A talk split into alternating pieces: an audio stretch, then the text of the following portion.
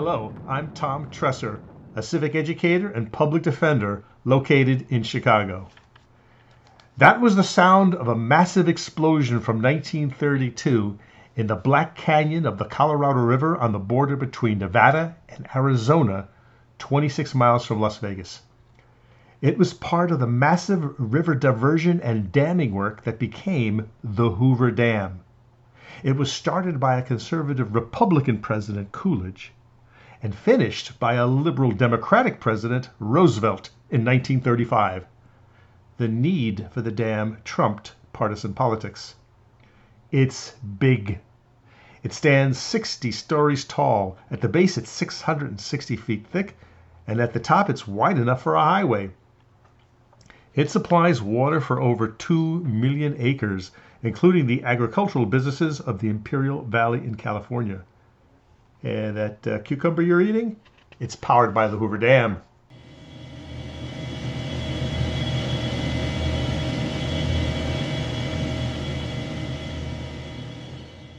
Now that's the sound of 17 massive turbine engines generating more than 2 billion watts of electricity. The dam supplies reliable power for over 1.3 million people. The city of Los Angeles would not be possible without the Hoover Dam. The dam cost $49 million back in the day. That's about 833 million in today's dollars. That's a huge civic bargain. It was the biggest government project ever devised in America. The federal government planned it and paid for it and it was built by a group of six private companies. Over 5,200 men worked on the dam at any given time, and over 150 of them died on the job. No African Americans were hired for the construction work. And what work? 10 million cubic yards of rock had to be moved. A massive project, and yet completed two years ahead of schedule. Why am I bringing up the mighty Hoover Dam in the midst of the COVID 19 public health crisis? Well, it's big. It works. It serves millions, and although it was built by private companies, it was conceived and funded by the US government, and it belongs to all of us. It's an example of great public Projects like the Hoover Dam can only be created by a large central government fueled by a mighty revenue stream, guided by a visionary plan, delivered by strong and skillful leaders. Our current public health crisis requires big government dedicated to service, justice, excellence, and speed.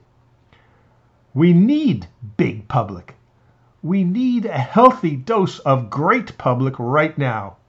Private industry cannot and will not deliver us the supplies, medicines, and protocols America needs to keep all of us safe and healthy.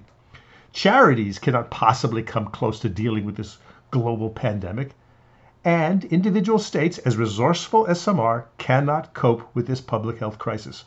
Only a strong central government, acting with all its resources, personnel, and authority can serve all well and equitably.